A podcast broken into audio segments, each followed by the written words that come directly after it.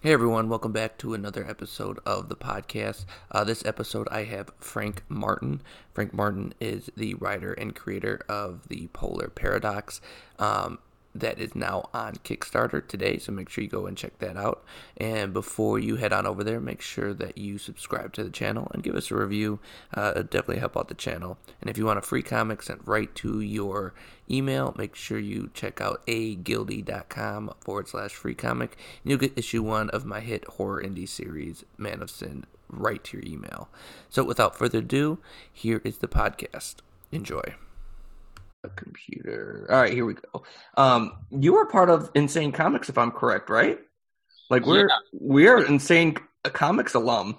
I love I love doing things with Insane Comics alum. I, I constantly go on Tyler Carpenter's show, and we always do like uh, where are they now, Insane Comics creators. But it's it's funny, yeah. James is is done. Um, for those who don't know, James Munch was the publisher in Insane. I haven't seen him do anything really comics related, but the creators still put stuff out there, still find home for their work. And I first signed with James, I don't even remember, 2014 maybe. It was I was the second person to to sign my book on with him. I think Braden Cox was the first for Reclaiming Godhood. I don't remember who came first, either Braden or Kelly Bender put his had his books. Kelly had, didn't have a finished book yet, but he was involved in some some capacity. And his first slate of releases was Reclaiming Godhood and My Modern Testament, which was which was pretty cool that to have the the first launch of the books up there. And eventually Braden and I did a did a crossover that just came out. But it was it's interesting to see how quickly it kind of exploded and he had so many titles so fast, which I think contributed to his short term success really well, but in the end also contributed to his long term collapse because he just he, he got too big too fast. Yeah, he um I actually I messaged Kelly Bender, uh private message on Twitter when I got the offer um for Insane because I didn't really know a whole lot about them yet. Um, and I kind of was like, hey, you know, I know you're one of the writers. What do you think about it? And he was like, man, I, I love working with them. And I had a, I mean, I have nothing bad bad to say about them. I just wish they were they were still around. They were they were like a really a really good small publisher for the most part. I think he he went about things all wrong. He had a he had a shotgun approach to to sales, which I saw firsthand when I tabled with him at C2 uh, C2E2 one one year. I went to his. Uh, I was kind of pitching my books at his booth, and it was an awesome experience to be able to do that. But he what he wanted to do was have a wall of books, and so if somebody comes by, they'll say he'll ask them, "What do you like?" and they'll say could they could say anything and he'll be able to point to something and say we have that. Whether it's western we got western aliens aliens we got giant monsters we got giant monsters. He wanted to be able to shotgun approach every single person who came which was which was good but he needed to be able to to funnel the releases. So every he would do it like every month he would just drop like six releases all at once i'm like this is a terrible way to do things because you're in indie. You got to have longevity. You got to be constantly in everybody's. Uh, uh, everybody has to be speaking your name every single week. You know, so instead of releasing six in a month, why don't you release one a week? I think that would be a whole lot better. But I kind of voiced my concerns in the Facebook group, and everybody um, barked at me. So I guess they didn't like my idea. I didn't. But I didn't I, even know. I didn't even know we had a Facebook group. That's how out of it I was. So maybe yeah. maybe my maybe my experience would have been a lot worse if I would have known what was going on. I, I, I will I will say you know I went to C two E two because I'm I'm from Chicago, um, and so I, I was local, and so I, I also had that same experience where it was really cool. I got to sign at a booth, like I was like a featured, um, uh, you know, featured writer there, and I was, it was a really cool experience. The one thing that made no sense to me was I'm the featured guy I was like all over social media, like hyping it up for people to come, and he like only had five of my books. Yeah, that's that's kind of bizarre. And I'm like, what what is this? And luckily, I'm a local. I lived in Chicago at the time, and I had my own books, like at my house. So I just called my brother. I was like, bring my books over. like I sold out in like like an hour or something. I'm like, bring bring my books, man. I want to I want to stay here longer than this.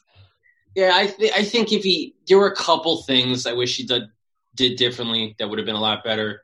He also didn't handle his um, the way he closed out the company really well either. Mm-hmm. He, he kind of so the way it happened was I released my four volumes of Modern Testament and then I combined them into a trade. Kind of that was I mean my big hurrah at the end. I got a whole all my my stories combined. It's like 160 pages. It was my baby. I was super pumped. And then I said, "Is everything okay? I'm about to release this because he's posting about how he was compl- dropping posts in the Facebook group all the time about how he was he was struggling and he was having problems and this and that. And I said, "Is everything okay?" He goes, "Yeah, yeah, full steam ahead, man." And then um, I had the Kickstarter to kind of promote it. It was my first Kickstarter, and I wanted to go out like a big launch party for the book. And then like a week before it was about to launch, he just blast social media saying that Insane Comics is done. I'm like, I would like maybe like maybe 24 hours notice, like some sort of forewarning that you were thinking about uh, putting the kibosh and everything. But I think in the long run, it was um, it was for the best, at least for me, because it allowed me to to really dive into Kickstarter head first and and I, I was always kind of it was daunting being a publisher as opposed to just creating comics and giving to somebody else and letting them put it out there, you know, worrying about marketing and shipping and, and putting the whole thing together. It was, it's kind of intimidating. So to be able to really dive into that head first and, and now it's not so intimidating anymore that I've been doing it for a couple years and, and us guys like ourselves have put together our own books. It's, it's kind of, it's empowering in a way to be able to, to have that much control over what you're doing. Yeah. Once you, once you made that shift and you started, um, you started doing the the Kickstarter thing kind of full go, and you you've been doing uh, I can't even count. You you have like, uh, can you give me a number? How many Kickstarters you've done so far since then? So my first one was in 2018 for the Modern Test for the Modern Testament trade, and then um, last year 2019 I did three, and then I did three this year, so that's seven. And Not that and then I have four lines up for 2020, and then I have four lines up for um, 2021. So that's eight for five projects. Wow, that's awesome, man. I think that I think that's really cool, man. You're taking like the initiative on all that stuff. I, I think that's just absolutely incredible. So, uh, a, a, a, couple just like thoughts, just right off the bat, is uh, going back to like what you said when you made that transition what was some of the the hurdles you had to get over and that you had to learn? Uh, and if you could go back to yourself you know go in a time machine and go backwards what advice would you give yourself now that you've kind of gone through that? Because it is daunting right? It's really scary that you're not only the publisher but the salesman the marketer the project manager. So i'm a i'm kind of a technical nitwit. I have no idea how to like use programs and computer stuff. And so the the idea of production just in and of itself was is kind of scary to me. You know, actually phys- putting the physical book together in a computer and then sending off to a printer. And I'm always scared when I send it to a printer. I'm like, please check it to make sure it doesn't look like it's like it's stupid. So I want to make sure that everything prints properly. And and so that was kind of scary to me to make sure everything was the right file size and everything was the right uh, DPI and all that stuff like that. So if I had to give myself advice, one of the besides Kickstarter, the other thing that was really big for me was I took a lettering course, which was kind of a lettering and production course. And that was another thing that I kind of I don't I don't want to do Kickstarter. Everyone says if you want to save money on your books, you can letter own books. And that was nothing. I'm like I don't want to letter. I don't want to I don't want to publish. I just want to write my books and then just be done with it. But but actually now that I've started lettering my books, now that I've started putting them on Kickstarter, I control all this stuff. And I would have taken that lettering and production course a lot sooner because it's it's really taught me how to format pages. It's really taught me how to put the finishing touches on these on on, on the book so that it's it's really my I bookend the book. You know, I, I write the script and then when the pages come in, I put my finishing touches on it, lettering it, and I really feel like I get to to wrap the bow and everything. And I'm confident in the the stuff that I'm putting out now and sending over to people. Man, that's that's awesome. Where did you take those uh the lettering and production course? It was uh, a comics experience course which is which is Andy Schmidt's uh, website, and it's a really great place because when after you sign up for a course, you get access to their forums too, and you they, they have comic pros on there, and they um, critique your scripts and they offer advice. So it's it's really a very helpful tool, tool to kind of uh, get going and, and, and know how to navigate this crazy insane industry we're in. Yeah, for sure. And uh, it's got to be you're the second uh, person I've had on that mentioned lettering your own stuff. Like, how has it helped you as a writer now?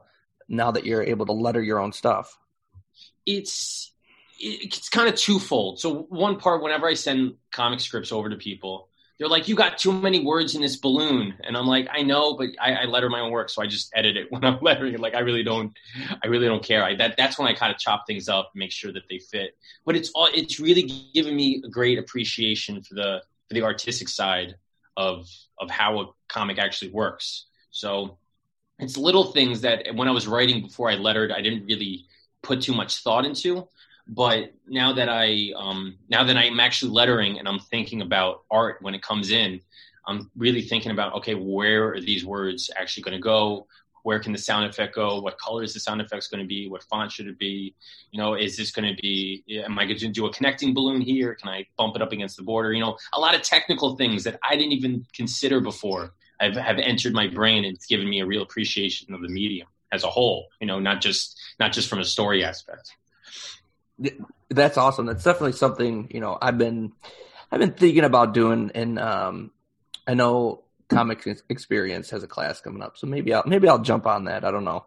We'll see. I uh, I am like you. I'm not tech savvy whatsoever. I'm surprised I'm even even able to do this podcast. I I have no idea how this hasn't just completely blown up in my face yet. So I'm I'm thanking my lucky stars for that.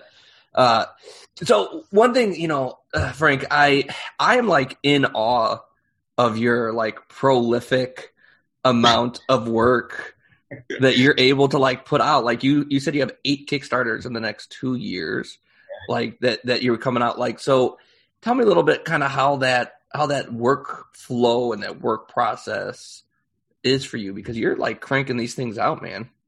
I mean, comics is a weird thing. It's it's very deceiving because production takes so long. Sometimes you have an artist that will just drag their feet and take forever, and other times you have an artist that will just bang pages out real quick.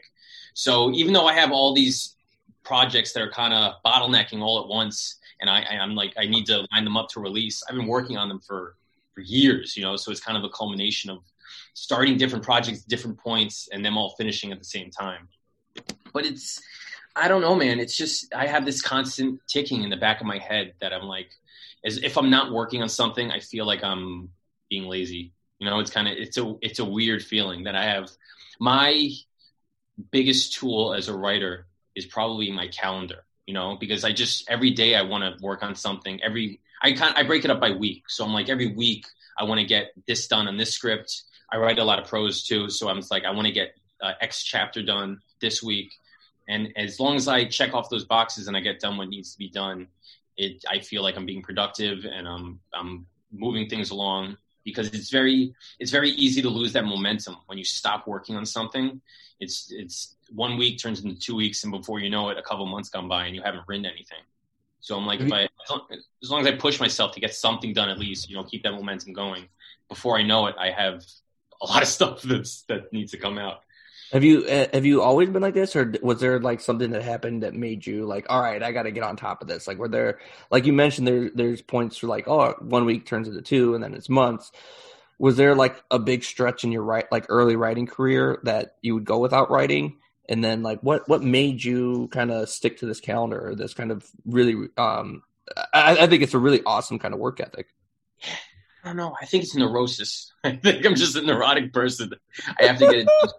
I've I've always been writing. I can't remember a point when I wasn't really writing something. It's um I would say in the early days when I was a kid, I wrote a lot of fan fiction. So I have like a folder of just a whole bunch of stories that is like Halo and Mortal Kombat and Spider Man and Man Thing and stuff like that. So and then from there, uh, I, I I was active in uh, the machinima community. Do you know what machinima is? No, what's that? So machinima was it's basically it allowed people to take a video game and and and film a movie in it. Like using multiplayer we would use the camera to kind of i would write a script and i would work with people and we would film it. It's kind of a goofy little community thing i did when i was a kid. But I, it was it was a way for us to cheaply live out our hollywood fantasies because we write big budget action scenes in, in, in halo and stuff. And, and i got to do that. And then i mean that's not really a career i can't really uh, market stuff like that. But I was always actively producing. So at some point in time, I would say the turning point was probably the birth of my son, because when when he was born, I'm like, you know what, I want to actually make a go of this of this um, this this interest that I have in writing. So that's when I first really sat down and wrote my first actual marketable novel. You know, and at some point in time, my love of writing and my love of reading comics just collided, where I wanted to, hey, I could write a comic. Why not? I could write a, a regular book. And man, once you start walking that mountain, you don't realize how steep that learning curve is. it's, it's not as easy as it seems, but eh, you keep climbing and you keep learning a little bit of it at a time and and before you know it, you uh, are neck deep in Kickstarters and and mailing things out uh, at the at the postal service. So yeah, it's been it, has been a, a, like just a lot of writing. It's basically what it is. Just keep going. How how different is prose writing compared to your script writing for comics? I know, uh, you know, I know, um, I know I, come from like a like an English background in, in, academia, and I could you know, a lot of my uh, a lot of my peers look down at comics. Some love them, but like some are like, oh, you know, literature's the greatest thing since sliced bread. And so, someone who dabbles their feet into both, what what are your thoughts? On, you know, just like how different are they writing wise? You know, it's it's weird because from a storytelling aspect, they're extremely similar. You know, uh, it's, it's just stories in general. There's so many um, threads that kind of go through it all, regardless if it's a, a, play or if it's a movie or a comic or a book. So the the basic foundations of building a great story are the same, but yet the, the executions of those stories are completely different. So you got to think as a writer for a comics, you're essentially just you're filtering your story through the artist. You know, the artist is the main storyteller there and you just you need to use him as basically your avatar to tell your story because the the the artwork is what the reader's going to see and whereas in a prose or a novel you have a direct shot to the reader you know you're everything you're putting it out there that's what they're consuming so it's a lot more of a a intimate relationship between you and the reader you and the consumer that's going to be consuming the story so it's it's it's a very different experience as far as how you're going to tell these two different stories. And the and the process of writing scripts too is is completely different because the words you're putting on the page, especially if you know the artist, if you're buddies, if you've worked together in the past, you know how each other operate. You're basically writing your your artist a letter. You know, you can put in inside jokes in there. You can you can just say, you know what to do, buddy, and stuff like that. Whereas in, when you're writing prose, you know, you're when you put those words on the on the page, that's that's the show. You know, that's it's that's what's going to be put out there. So you can't really mess around. You got to make sure that's polished and it's the right thing. So it's two complete different mindsets to get into, and they're they're both fun and they both have their their um their gratifications for doing it. Is your when you're writing those, um, are you like an outline guy? Are you just like hit the page and go? Like what what type of writer are you? What's your process when it comes to writing? Um, and do they di- and does it differ but depending on the project you're doing, the medium.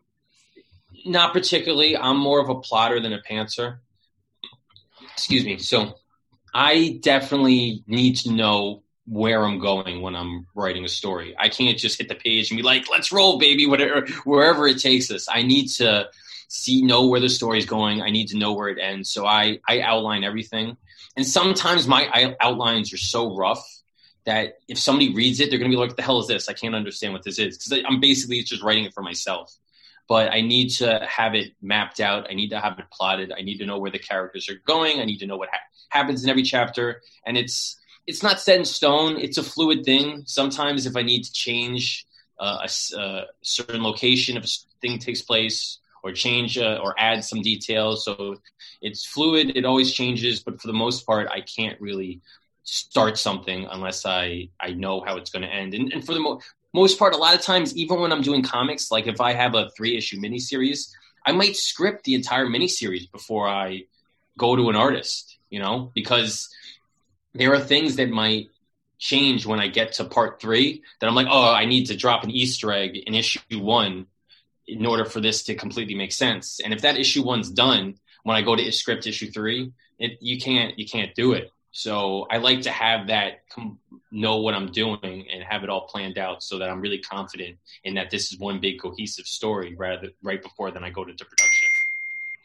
Yeah, I uh, one thing that I, have always really really liked about uh, your work is you you don't you, you you play in familiar playgrounds, but then go like way left into like a new area where like I wouldn't have thought that's where we would have gone in like the best possible way.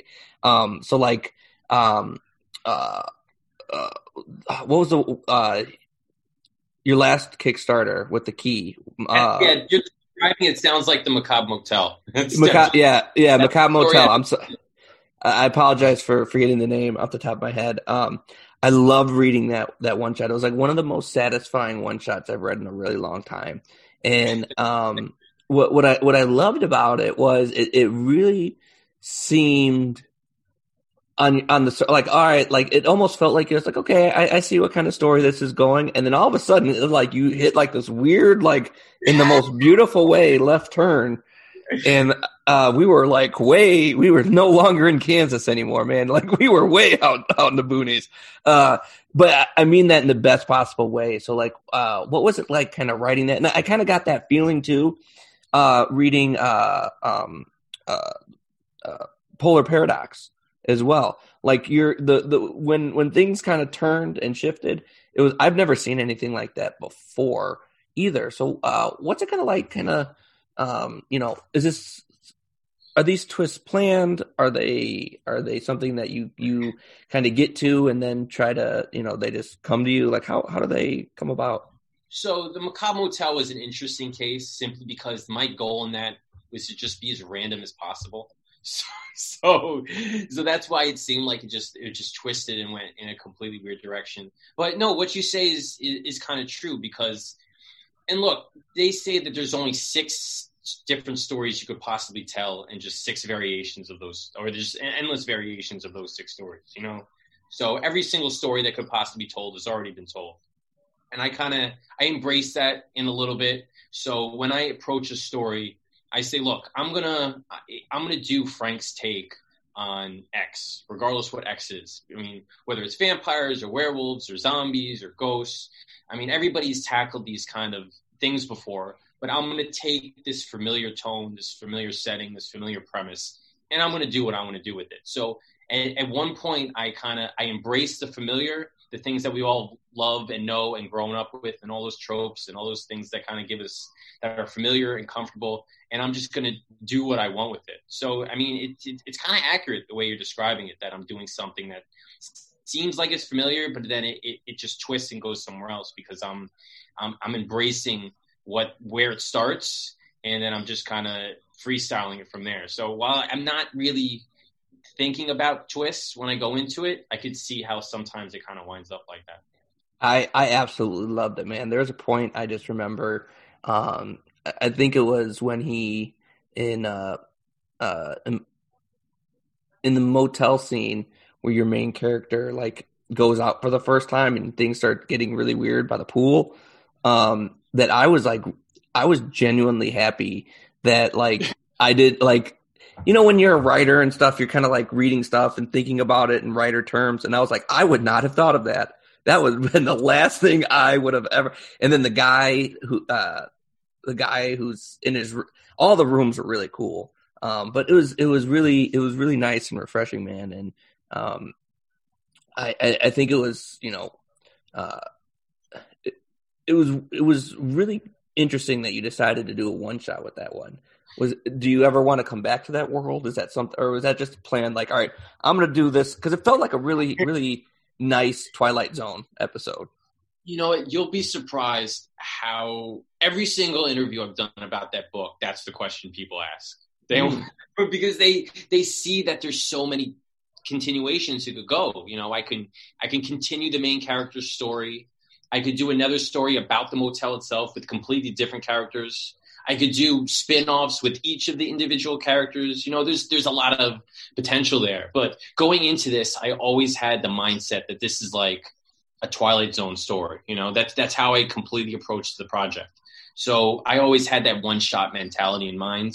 Uh, I don't have anything planned for it um, to continue it. Um, it's I would never say never with anything. In fact, you know, one of the one of the tiers I like to do a lot with my Kickstarters is I always offer uh, a short story commission, and I, I always have fun with that, letting somebody kind of tell me what they want want me to write, and and so I usually get one or two people that usually pick it up per campaign and in this last one, I had somebody, and I and, I, I offered them to to do a short story taking place in the motel, which I which I wrote and I sent it off to them. So I got to do a little a little follow up, a little kind of spin off that involves the motel, which is which is pretty cool. I'll ask them if they if they'll let me share it with people, but but it's it's just it's a fun place, and the reason it's fun is because the whole premise of the motel is randomness. You know, just crazy randomness doesn't have to make sense and as a writer, we're taught things have to make sense. You know, you can't have a character saying things that don't make sense. You can't have things that aren't uh,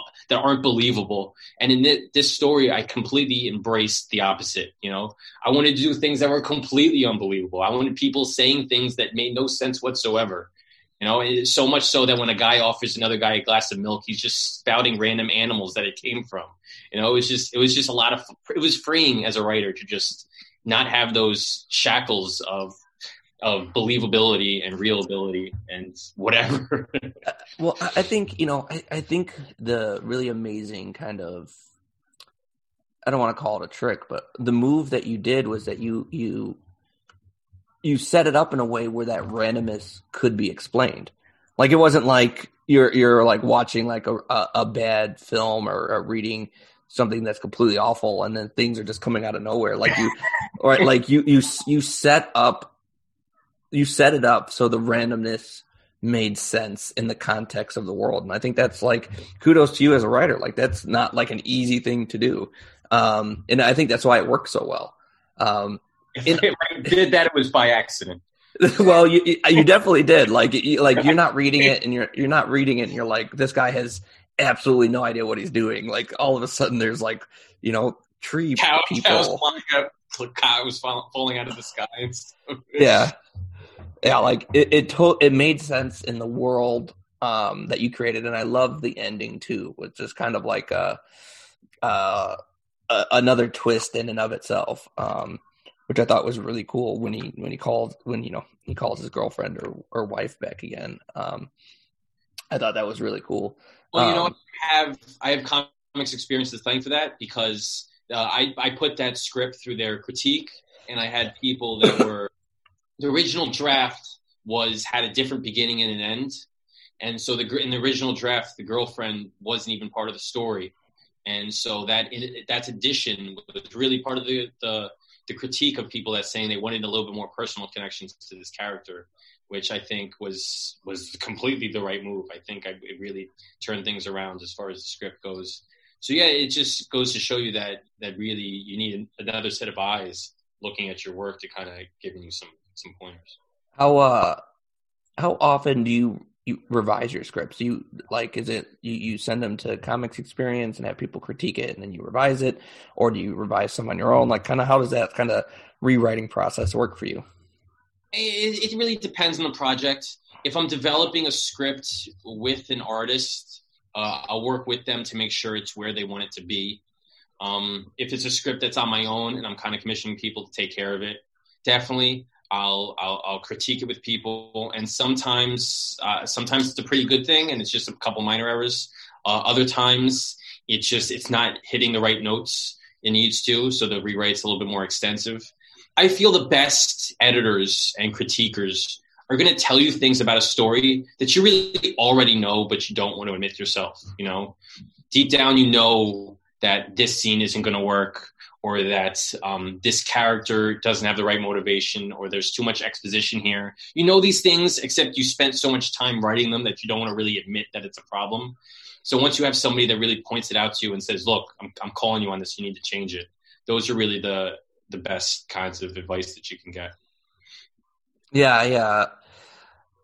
I, I I brought an editor on uh, for my newest project. It's um, the first time I've worked with with an editor in, in this capacity, and it's uh it's really eye opening that you said it said it because some of the things that he'll tell me, I'm like, yeah, I think I think I probably should do that. Yeah, probably should have done that in the beginning. Yeah, that makes a whole lot of sense. Yeah, uh, yeah. So, um, want to talk just a little bit about uh, uh, your new uh, your new project, Polar uh, Paradox, because I I think that's a that is an awesome uh, another another awesome take on something that we've seen before, but never seen anything like it before so, ever. Yeah, this book um, was inspired. It kind of came to me. I read National Geographic religiously, and I, I saw one of the articles was pretty much exactly what this book's about. It was about scientists that were exploring a, a sea in Antarctica that nobody had ever been to before, and they went down there and they took pictures. And a lot of the and the pictures that they took, it was like it was straight out of a science fiction story. You know, the way the the, the surroundings looked, there was anemones that were uh, frozen in ice, and then there were um, crazy crabs and sea creatures. I'm like, this is this is prime for a great science fiction tale. So from there, I kind of just went to the familiar setting of of divers going down here and kind of going on a rescue mission, and and I had to and I I kind of threw in a great a great mystery there because when you're going into the unknown, you never know what to expect. So I wanted to have a mystery at the core of this story. And at, at that point, the story kind of just wrote itself. I had a great, great artist and co-creator on the project who really uh, had a great time de- uh, designing all these little futuristic dive suits and submarines and stuff. And he did a great job with lighting too, because when you're going to depths like this, there's a lot of bioluminescence as far as uh, different creatures that are lighting up the space and the lights on the on the, the dive suits because it's so dark, you don't get natural light. So he really did a great job crafting it, and I'm I'm super proud of this book, and I, I can't wait for people to take a look at it. Yeah, um, you know, one of the uh, really awesome things um, about this was the colors that I saw on it. Now, is your art- artist doing the colors as well? Yeah, he he did. He he was um he wasn't confident in his coloring skills. And I said, "Look, dude, just just give it a shot, and we'll see how it goes." And I'm like, "Just keep going. it looks it looks phenomenal. Don't worry. Don't really worry about it." And and he also did a connecting cover. So for it's a two arc story, or at least this is a it's a two part story. And the cover for issue one will connect to the cover for part two, which will will be out later in the year, probably in the summer. So um, yeah, he did a just really embrace the kind of idea of the story, and he's done a phenomenal job. Yeah, I uh, th- there's a there's a double page spread there, right? Like I, I read that correctly on my on my version.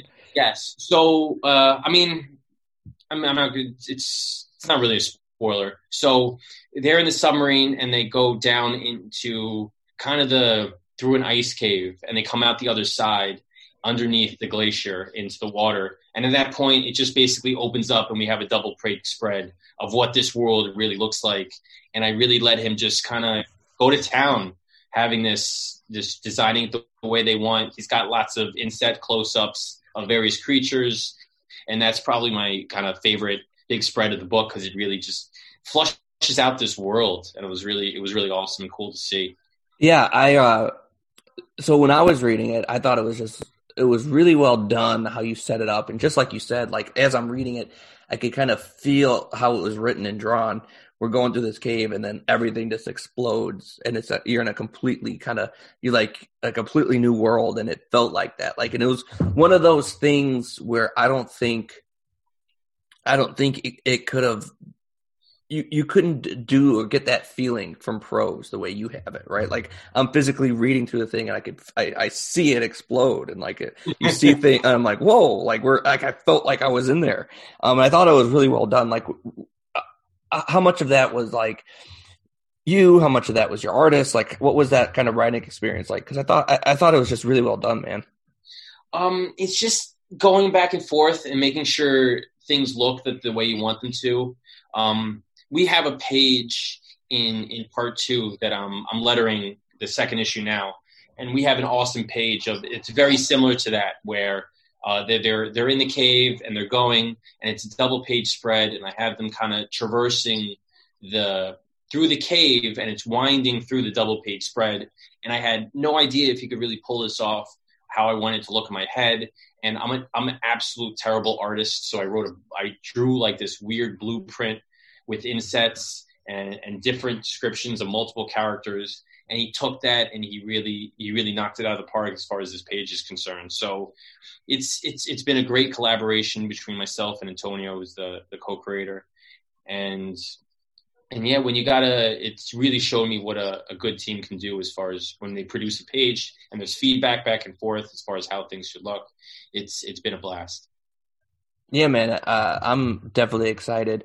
Now, what uh, you know for uh, uh, Macabre Motel, you did like those awesome keychain things, and you always have like some really cool um, uh, rewards for backers. What do you got planned for this one?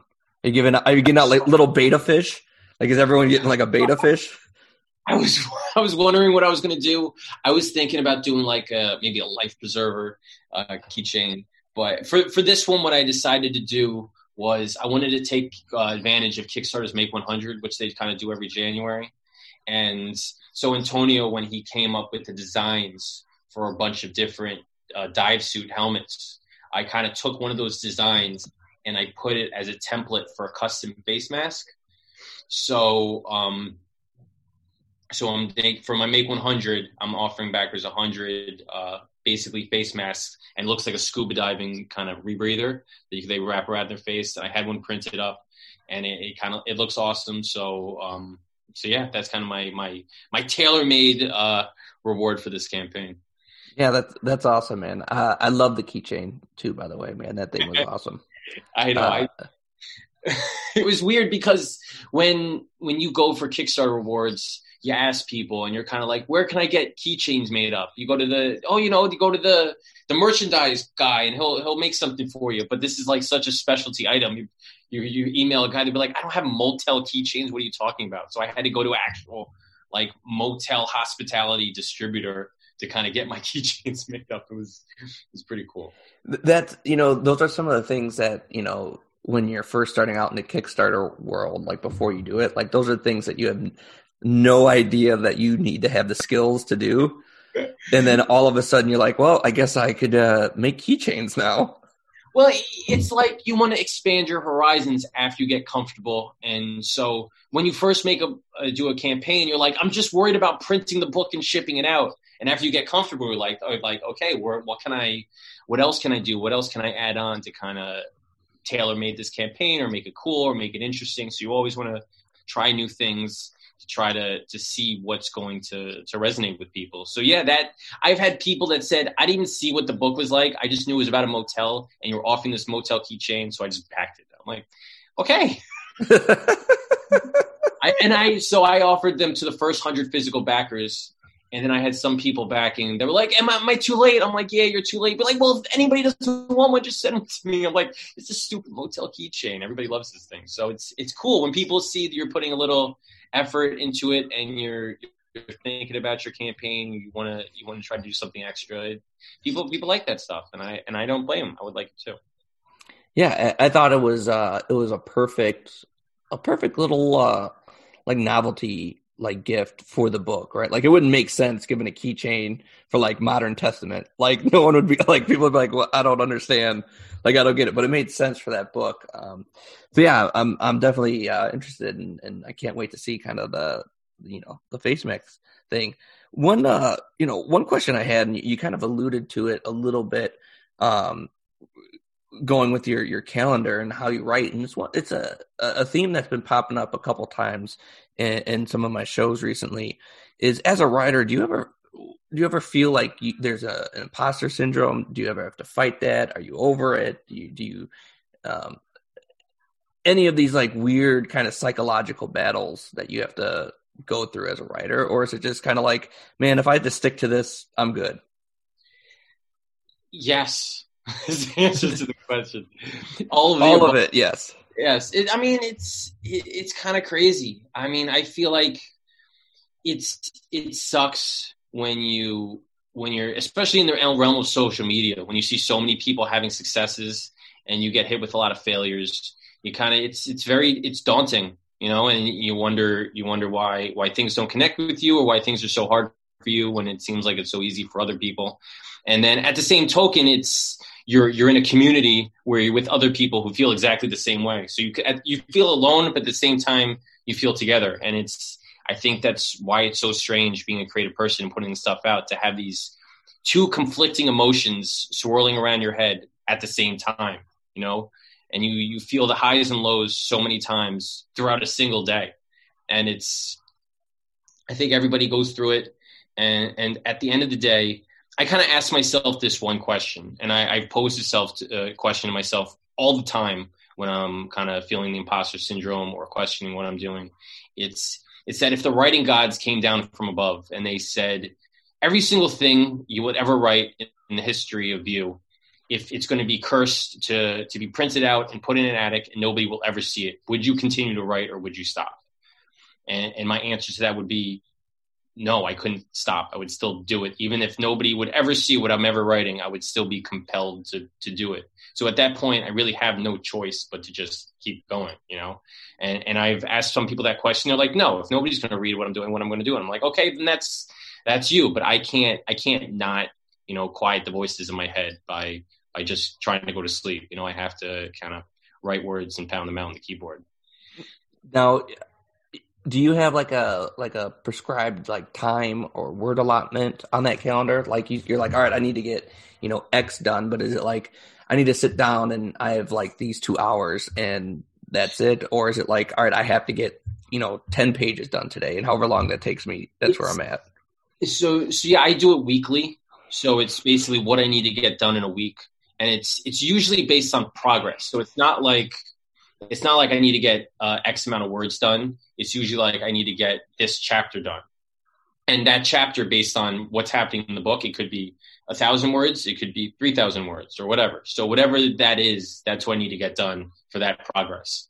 And you know what? I feel weird because um, I have, was, um, whatever, I'm, I'm, I'm writing something and I was supposed to finish a certain part of the book this week. And instead, I was feeling good. So, I wrote it last week.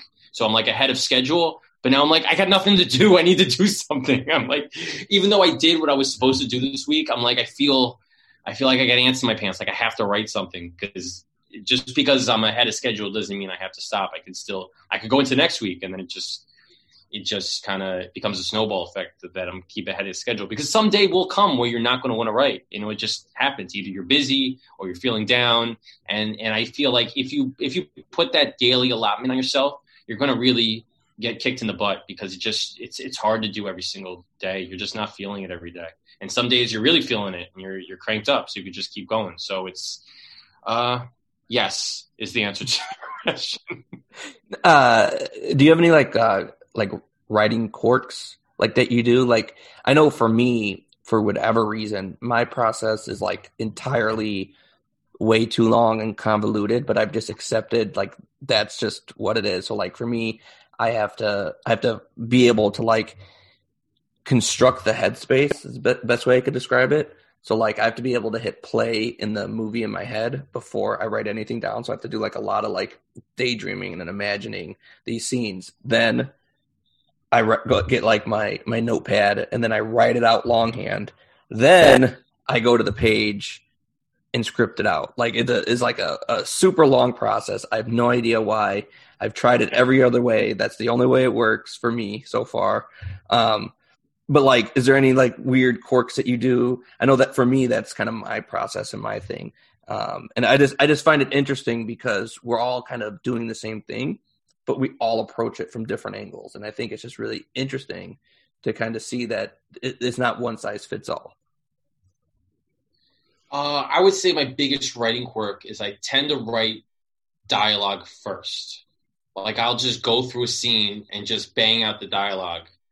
And then it's easier with comics. I do it with prose too, but I so so my wife a couple of years ago asked me what I wanted for Father's Day, and right off the bat I said I want a waterproof notepad, and she said she said waterproof notepad. I was like, I don't even know if they make this, but if they do, that's what I want. And she found one and she got it for me. And it's this cool notepad, little tiny notepad with suction cups, and it goes in the tile in the shower. And so if I'm in the shower, I just like it has it comes with a pencil that you stick on the wall, and I just bang out dialogue. Like I'll just do a whole scene, and then in a comic, it's easy. I'll just break it up based on panels and actions.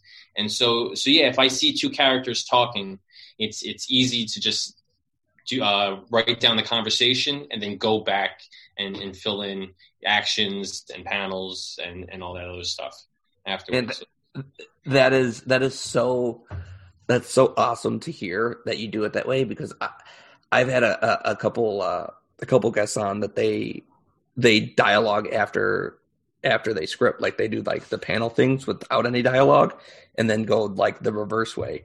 And i'm neither. I have to do it like in like i can't i can't get to like panel three if panel two i don't know what they say.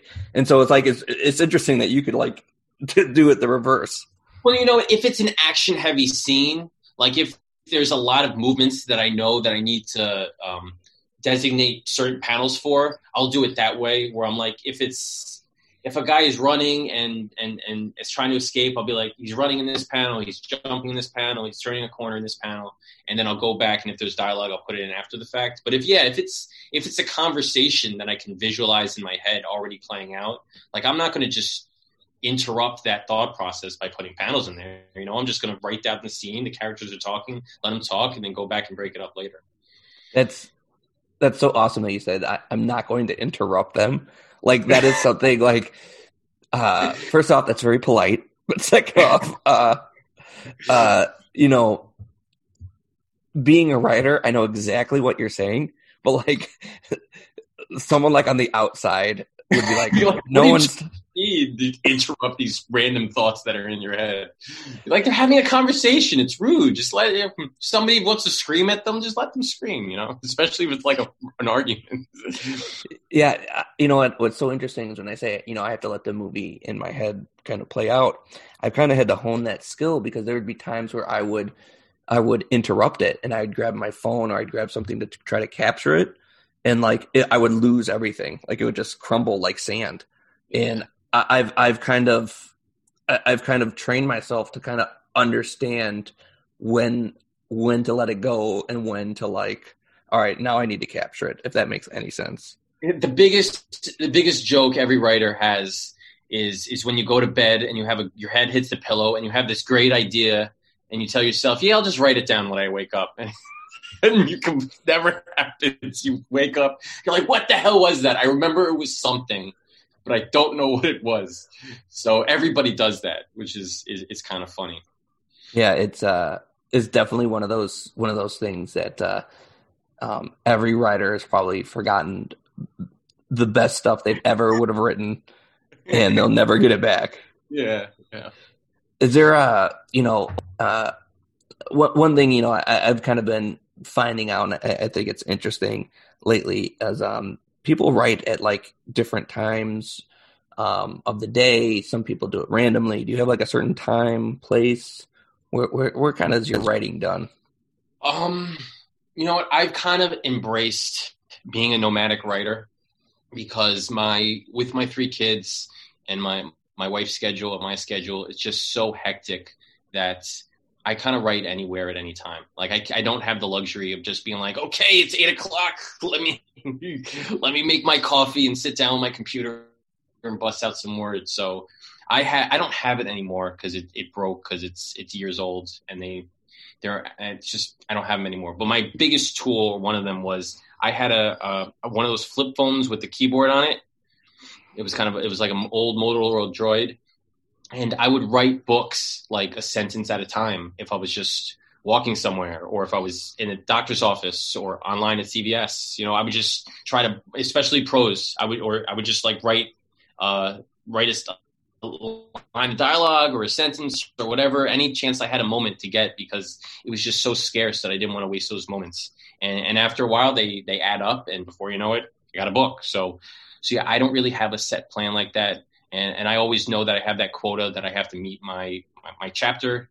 So it's just yeah, just pumping them out. You know, I don't really no schedule. No I, you know, I'm uh my daughter's one now, and uh f- trying to find time to write every day um is a challenge. Like it's it's it, anytime she like takes a nap, I have like a look, and if I don't have like a honeydew list, I'll like try to like find some time. But I completely understand like how um, I, have definitely been a lot more uh, nomadic as as you are since becoming a parent. It's definitely you gotta. I call it I call it being a ninja. Like like when where's no one gonna see me? Like uh, where am I?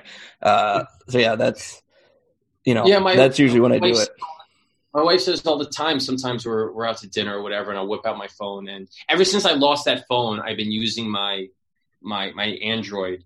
I just go to google and i, I start an email and i just start typing out whatever i need to type out because it will just save in my drafts and then i'll go home on my computer and it'll automatically be there which is which is nice. It's kind of my cheat way of doing it. But one of the things i did when my, my kids were little they're still little but they don't i don't don't really do this anymore was whenever they took a nap and they fall asleep they wanted me to stay in the room with them. And I'm like, yeah, sure, it's no problem. So I'll just lay down with my laptop and I'll just write while they while they fall asleep. So that was my little my little. It was like a chore for me to stay in the room with them because I would just I would use that to force myself to write. Yeah, that's awesome, man. That's awesome. Uh, before we get out of here, Frank, where can uh, everyone uh, find you on social media? Um, and uh, one last time, you want to plug the uh, the upcoming Kickstarter?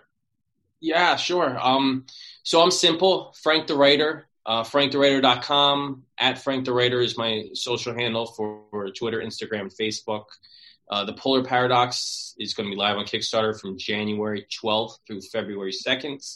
It's a sci-fi adventure story. If you like stuff like Lost in Space or Fantastic Four, I'll definitely give it a look. And if you find me on social, yeah, I'm definitely be pushing it there while it's live, so uh, you can't miss it. And uh, how do how do uh, how can listeners get on your email list? Because you have an awesome uh, newsletter um, that you send out. It's really insightful. So, like, I'm on it. I'm personally on it, and I read it, and I I, I get a lot from it. So, uh, where where can people get that? Appreciate that. Uh, on my you can sign up on my website frankthewriter.com. I have a little tab at the top that says mailing list, and yeah, you can sign up and get one of my pro stories for signing up. So, uh, yeah, I send out emails. I think twice every month.